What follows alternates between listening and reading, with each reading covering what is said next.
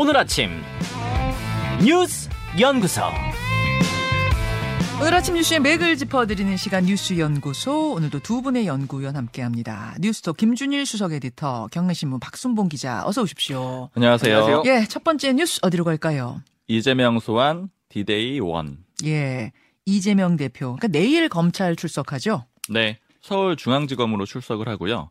대장동 개발 특혜 의혹 피의자로 이 대표를 검찰이 불렀습니다. 네. 이재명 대표하고 검찰 양측은 지금 출석 방식 가지고 일종의 삿바 싸움을 벌이고 있거든요. 음, 검찰이 처음에 여러 가지 보기를 제안을 했었어요. 그런데 이재명 대표가 그 보기들, 선택지들은 다 거부를 했고요. 대신에 내일 28일 토요일에 나가겠다. 그리고 시간도 딱 집었습니다. 오전 10시 30분에 나가겠다라고 일종의 통보를 했고요. 아, 날짜뿐만 아니라 시간도. 맞습니다. 예. 그래서 이제 검찰 쪽에서는 기본적으로 조사할 게 많다 이런 입장이거든요. 음. 그래서 이틀은 조사를 해야 된다 이런 입장인데 특히 이재명 대표가 이렇게 구체적으로 시간을 얘기하니까 1시간 앞당겨서 오전 9시 30분에 나와라 이렇게 제안을 했고 예. 그리고 28일에 조사를 받고 한 번 더 추가 조사 받아라 이렇게 역제안을 한 상태입니다. 음. 검찰 쪽에서 지금 좀 익명으로 나오는 기사들을 보면은 피해자가 시간까지 정하냐 이런 불만들이 나오고 있거든요. 음. 이런 과정 전체적으로 사파 싸움으로 볼 수가 있고요. 이재명 대표는 일단은 내일 출석을 할 계획인데 그 다음에 검찰의 요구대로 한 번 더 나올지 안 나올지 이런 것들은 아직 확정이 안 됐습니다. 그래요. 수사의 쟁점은 어떻게 됩니까? 결국엔 이재명 대표와의 연결고리거든요. 첫 번째는 이재명 대표가 이 대장동 일당의 수익을 거두는데 최종 승인을 한 거냐, 즉 보고까지 받았느냐 이게 첫 번째 지점이고요. 네. 두 번째는 그 돈의 일부가 이재명 대표 것이냐, 이게 음. 두 번째 지점이거든요. 음흠. 지금 검찰이 보는 거는 유동규, 정진상 그리고 이재명 대표 이렇게 이어지는 결제 라인 통해 가지고 대장동 일당의 수익을 수익을 보장해 줬다. 즉 이재명 대표도 보고를 받았다. 이렇게 보고 음. 있는 거고요. 그들이 이런 막대한 수익 가져가는 것에 대해서 알고 승인했느냐 이제 이게 하나 쟁점인 거고 맞습니다. 거기서 나오는 수익의 일부를 취했느냐가 두 번째 쟁점인 거고 네, 선거 자금 내지는 정치 자금으로 들어갔다라고 보고 있고 특히 이 청하, 천화동인 1호 지분이 이재명 대표 걸 거다 이렇게 검찰은 보고 있는 거거든요. 그러니까 이제 소위 말하는 이재명 대표가 그분이냐 아니냐, 몸통이냐 아니냐 요 얘기를 이제 따져보게 되는 겁니다. 그렇죠, 그렇죠. 이제 상황이 이렇게 돌아가면서 민주당 내에서는 어, 이재명 대표가 기소될 경우에 당헌 80조를 적용하느냐 마느냐 이야기가 다시 불거지고 있죠.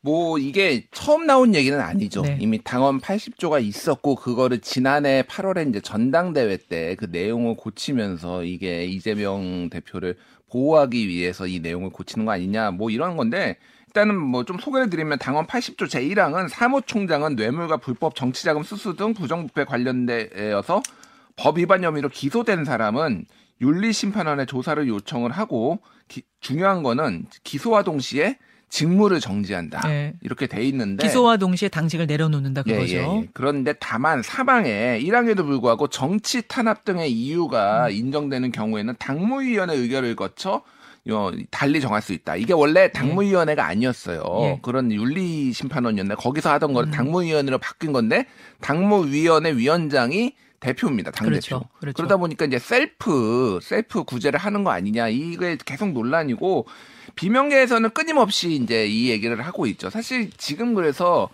지금은 물밑에서 끓고 있다 정도로 봐야 될 것 같아요. 음. 근데 진짜 막상 기소가 되면은 비명계들의 목소리가 상당히 음. 네, 들끓어 오를 것 같아요. 이제 기소되는 시점은 언제일지는 모르겠으나 지금 피할 수 없는 것으로 이재명 대표 본인도 얘기를 하고 스스로 얘기했죠. 있잖아요. 그러니까 기소가 네. 되고 그게 총선 가까이고 뭐 이럴 경우에 이제 당이 어떻게 할 것이냐 음. 훨씬 더 이 논란 속으로 크게 뛰어들겠네요. 뭐 총선까지 가지 않고 제가 보기에는 뭐 빠르면 다음 달 2월 안에 네. 기소될 가능성이 상당히 높아 보입니다. 그러면은 이제 당이 내용에 빠질 것이고 지금 뭐 비명계에서는 요즘 계속 뭐, 뭐 모임을 만들고 있잖아요. 최근에 뭐 민주당의 길 뭐 이런 것도 만들고 한 있고 30명 참여했죠. 예, 예. 그거 말고도 그 뭐 여러 이제 모임들이 있어서 이런 것들에 좀 대응을 하겠다라는 건데 뭐 피- 친명계 특히 이재명 대표는 지금 이거에 대해서 내려놓을 생각이 없는 상황이에요. 네. 그렇다 보니까 이게 이제 당내 갈등 으로 이제 비화될 가능성이 높고 수사 같은 경우에는 지금 뭐 이제 대장동이 내일 핵심인데 지금 뭐 어제 그제 이제 보도를 따르면 백현동 아파트, 그러니까 옹벽 아파트로 유명하죠. 예, 예. 식품연구원 부지 있다가 식품연구원 옮기면서 여기 용도를 이제 4단계 상향한 이것도 조만간 다시 소환 조사를 하는 날짜를 잡고 있다라고 하니까 음. 다시 한번 사법 리스크가 좀 더 커질 가능성 이것도 배제할 수 없습니다. 자, 이재명 대표, 내일은 혼자 가겠다. 변호사 한 명 대동하고 나 홀로 가겠다라고 했는데, 다, 다른 의원들이 좀 같이 나가는 분위기인 거예요, 박 기자님? 어, 박 기자 어떤 거예요? 나갈 가능성들은 좀 있을 것 같아요. 근데 기본적으로 이런 판단을 한 거는 이제 어제 민주당 사람하고 좀 얘기를 해보니까 네. 이제 17대 1로 맞는 그림이 낫다. 뭐 이런 식으로 표현을 하더라고요. 어. 이제 이거 숫자는 그냥 비유적인 건데 이제 소수자고 피해자다 이런 걸 좀 강조하겠다라는 그런 전략이고요. 이제 하는 얘기는 뭐냐면은 수사를 받으러 갈 때나 재판 받으러 갈 때 이제 정무적인 판단이 있는데 지난번에 좀 많이 대동을 해서 갔었잖아요. 그렇죠. 40명. 그게 결과적으로는 크게 되게 좀 안 됐다라고 판단을 했다라는 거예요. 음. 왜냐하면 지금 계속 얘기하는 게 야당 탄압이잖아요. 음, 그렇죠. 탄압당한다라는 거는 피해자고 일종의 공격을 받고 좀 맞고 요런 그림인데 너무 일종의 힘 자랑하는 것처럼 보이는 거는 안 좋더라. 그래서 차라리 혼자 가가지고 확실히 피해자라는 걸 좀 보여주는 게 낫다. 이렇게 아. 좀 판단을 했다라는 겁니다. 아하. 그리고 아까 그 당원 80조 요거 좀 얘기하셨던 게 좀 생각이 나는 거는 네. 지금 일단은 기소가 기점이 되긴 할 것 같아요. 점차적으로 비명계 목소리가 커지기는 할 것 같은데, 근데 다만 이게 그 혐의가 좀 더 중요할 거다 이런 얘기들을 많이 하거든요. 이거 좀 음. 꾸준히 나왔던 얘기긴 하지만 지금 현재 검찰이 하고 있는 뭐 제3자 뇌물죄나 배임 혐의 가지고는 이재명 대표의 본체를 건드리는 건 아니다 이런 식의 판단들이 있고, 그 이야기는 기소가 되더라도 그 혐의가 뭐냐에 따라 단일 대우로 가느냐, 분란이 커지느냐, 그렇죠. 이- 이게 갈라질 거다. 표현을 들은 거는 이제 파렴치범이냐 아니냐 혐의가 그러니까 어. 거기에서 갈릴 거다. 그러니까. 물론 비명계 목소리가 커지겠지만 단일 대우가 확 깨지진 않을 거다 이런 얘기들도 나오고 있습니다. 자, 민주당 내 분위기 내일 검찰 출석 앞두고 좀 술렁술렁합니다. 그 부분 짚어 주셨고요. 이, 자, 사회 사건으로 좀 가보죠. 대마 얘기요. 네. 지금 재벌 3세 아까 얘기를 좀 오프닝 때 해주셨는데요. 검찰이 아- 어제 그 20명을 대마초 피운 혐의로 입건을 했습니다. 네. 여러 사람들 포함이 돼 있었는데 힘 있거나 아니면 돈 많은 집 음. 아들 손자들이 많이 포함이 됐거든요. 재벌가 3세, 중견기업 2세, 경찰청장 아들 이런 사람들이었고요. 근데 20명 입건이라고 했는데 기소는 재판에 넘긴 건 17명이더라고요. 맞아요. 3명은 해외로 도망을 아, 쳤습니다. 도망갔어요? 그래서 후배 중이고요. 어떤 사람들이 구체적으로 좀 들어 있는 겁니까? 네. 남양유업 창업주 손자 홍모 씨, 그리고 또 고려제강 창업주 손자 홍모 씨, 예. 대마 유통한 곳도 흡연하고 이런 혐의를 받고 있고요. 어, 또 효성그룹 창업주의 손자 조모 씨, 음. 여기는 또 유통은 안 했습니다. 그래서 불구속 기소가 되기도 했고, 뭐 음. 이외에도 대창기업, 여기는 중경 건설사거든요. 네. 여기 회장 아들 이모 씨가 연루가 돼 있고, 음. 또 JV 금융지주 일가 임모 씨, 또 전직 경찰청장 아들 김모 씨, 예. 또 아까 해외 도주했다라고 말씀드렸잖아요. 예, 여기 예. 중에 한 명은 한일합섬 손자 김모 씨 이렇게 포함이 돼 있고요. 네. 좀 특이한 사례는 3인조 가수 그룹 멤버 중에 한 명, 미국 국적인데 안모 씨가 있는데 여기는 재배까지 했습니다. 유명 가수 안모 씨 이름이 어제 온라인상에 많이 떠돌아다녔는데 보니까 유명 가수 아니더라고요. 제가 이름을 이제 물어 물어 가지고 확인을 했는데 기억을 못할 정도예요. 그러니까 저는 네. 한 번도 활동하는 걸 본 적이 없고 예. 이름을 봐도 좀 기억이 안 남을 정도로 그렇게 유명한 사람은 전혀 아닙니다. 저도 처음 듣는 이름이었어요. 네. 예. 그리고 또 이외에 좀 특이 사례는 임신한 아내랑 태교 여행을 하다가 대마 흡연한 사례도 있고요. 어린 자녀 있는데 또 대마를 집에서 재배한 사례도 있다. 음. 그게 안모 씨입니다. 네. 예. 그래서 이제 검찰은 결국에는 이런 것들이 좀 굉장히 그 중독성이 강하다. 음. 그리고 특히 부유층 자식들이 이제 어린 시절에 해외 유학 많이 하잖아요. 네. 이제 그 여파로 그때 못 끊고 계속 귀국 후에도 하는 거다. 이렇게 좀 지적을 했습니다. 이렇게 재벌가 2, 3세들 이름이 우르르르 나온 이유는 그들이 유학 가서 서로 이제 알고 지내다가 돌아와서도 아름아름 유통을 하다 보니까 이렇게 무더기로 걸린 거죠. 그렇죠. 일종의 작은 카르텔, 같은 카르텔, 거겠죠. inner circle. 자, 김준일 수석 에디터. 예. 지난번에 저희가 마약을 오래, 오- 마약에 오래 중독됐다가 나와서 이제는 어떤 교화하는 분 인터뷰를 했었는데 그분 얘기가 그거예요. 처음에는 이분이 시작이 본드였대요, 본드. 음. 그러니까 손쉽게 구할 수 있고 뭐 가, 뭐, 뭐 가볍다는 표현이 어떨지 모르겠습니다만 경중을 따졌을 땐 좀 경한 거부터 시작은 하는데 마약의 특성이 점점 그 다음 단계를 찾게 된다는 거예요. 음. 그래서 문제라는 거거든요. 그런 의미에서 대마 아예 뭐 대마 외국에서는 허락 허락하잖아 이렇게 얘기할 건 아니라는 거예요. 그렇죠. 일단 요 사건 같은 경우에는 한 명의 혐의의 성범죄 혐의를 수사를 하다가 네. 그 사람에서 이제 말, 대말에 재배하는 거를 혐의를 포착을 하고 줄줄줄이 나온 거예요. 음. 근데 이제 이제 요거에 좀 관심을 가져야 될 부분은 이게 지난해 12월에 한번 이제 바- 발표가 된 중간 수사처럼 이제 언론에 보도가 된 적이 있어요. 그때 뭐 이제 남양 유업 뭐 창업주 손자 뭐 이 이름이 예. 한번 나왔었어요. 예, 예.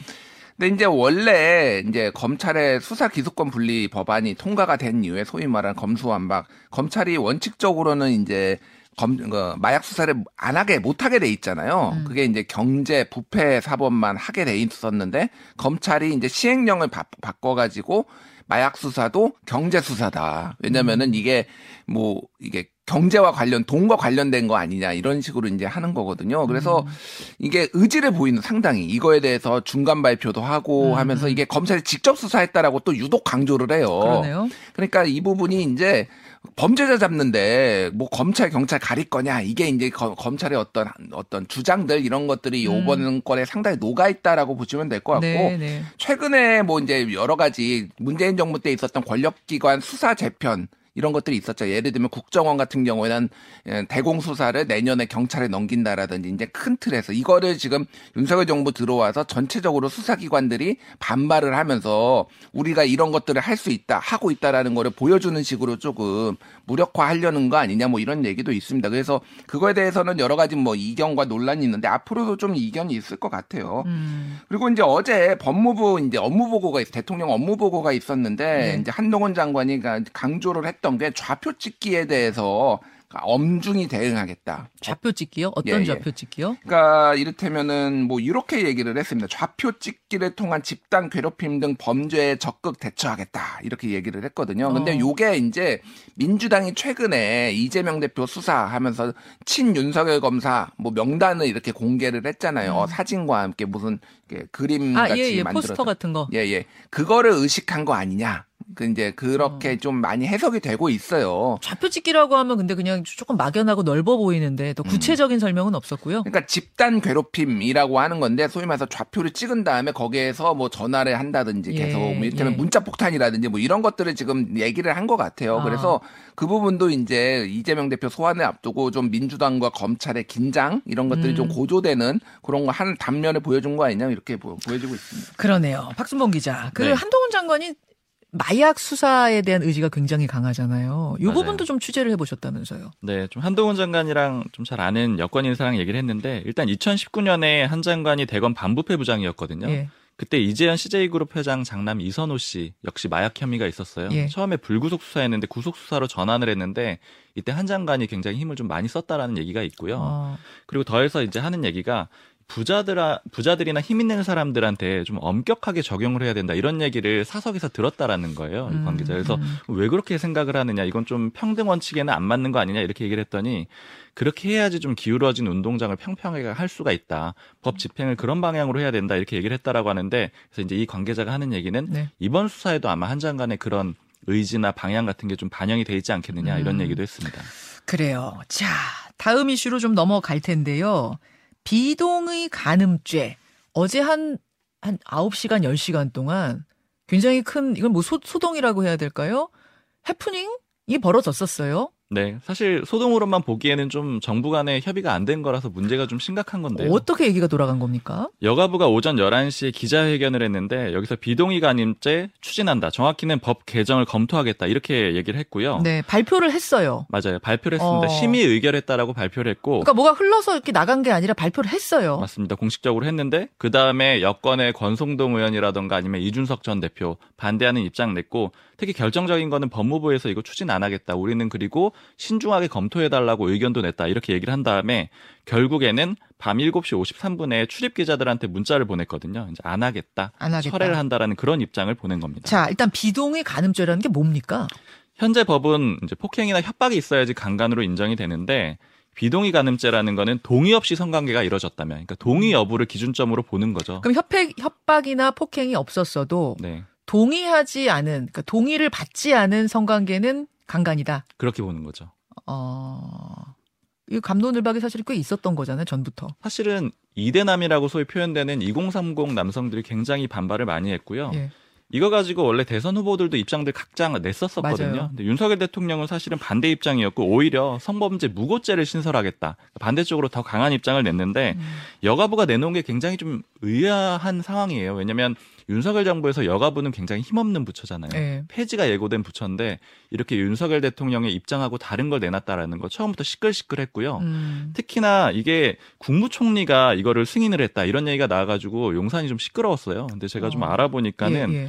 한덕수 총리가 승인을 했는데 한덕수 총리는 대통령한테 보고를 했다 이렇게 얘기를 했다라는 거예요. 근데 음. 그게 보고를 한 게 사실은 기관 간의 협의를 즉 검토를 하겠다라는 그런 정도 수준이지 대통령이 승인을 한 게 아닌데 발표가 됐다. 아. 이래가지고 내부적으로도 지금 좀 시끌시끌합니다. 그 9시간 동안 번복하는 9시간 동안은 그럼 무슨 일이 있었던 거예요? 그 사이에 요거 가지고 공방들이 굉장히 있었고요. 사실은 처음에는 이걸 알게 됐던 게 용산 쪽에서 난방비 가지고 고민이 많았는데 예, 그거 예. 어떻게 대응할 거야 이런 거 좀 물어보고 있었는데 아 그것보다 이게 더 골치 아파하면서 요 얘기를 하더라고요. 어. 그러니까 그 안에서는 이거 어떻게 된 거야 알아보다가 결과적으로 법무부가 입장 내고 조율을 정리를 한 걸로 그렇게 좀 해석이 됩니다. 그럼 여가부에서 뭔가 승인이 됐다고 오인해서 발표했다는 거예요? 승인은 받은 거죠. 왜냐하면 양성평등위원장이 국무총리고 네. 국무총리가 주재하는 국무회의에서 승인이 됐어요. 됐어요. 근데 이게 대통령에게 보고됐다 아니다는 좀 감론을박이 있는 거예요. 그러니까 보고됐다라는 건 그냥 추진 검토를 해보겠어요. 이런 정도의 의미로 지금 음. 대통령실은 받아들이고 있습니다.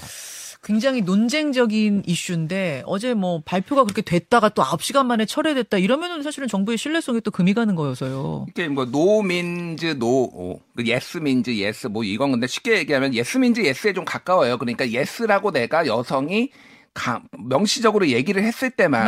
이게 예 이게 yes 이제 성관계를 이제 의미한다라는 건데 이게 남성들이 약간 공포감이 있어요. 그러면 갑자기 마음을 바꾸면 어떡하냐 뭐 이런 건데 사실은 뭐 예전에 유엔 여성차별 철폐위원회에서 형법 297조를 개정을 하라 뭐 이런 권고도 있어서 이게 마- 완전히 터무니없는 얘기는 아닙니다. 외국에서 음. 동의한 나라도 있어서 이거는 좀 사회적 공론화가 필요한데 너무 성급하게 좀 추진한 거 아니냐 이런 부분은 있습니다. 여기까지 보겠습니다. 수고하셨습니다. 감사합니다.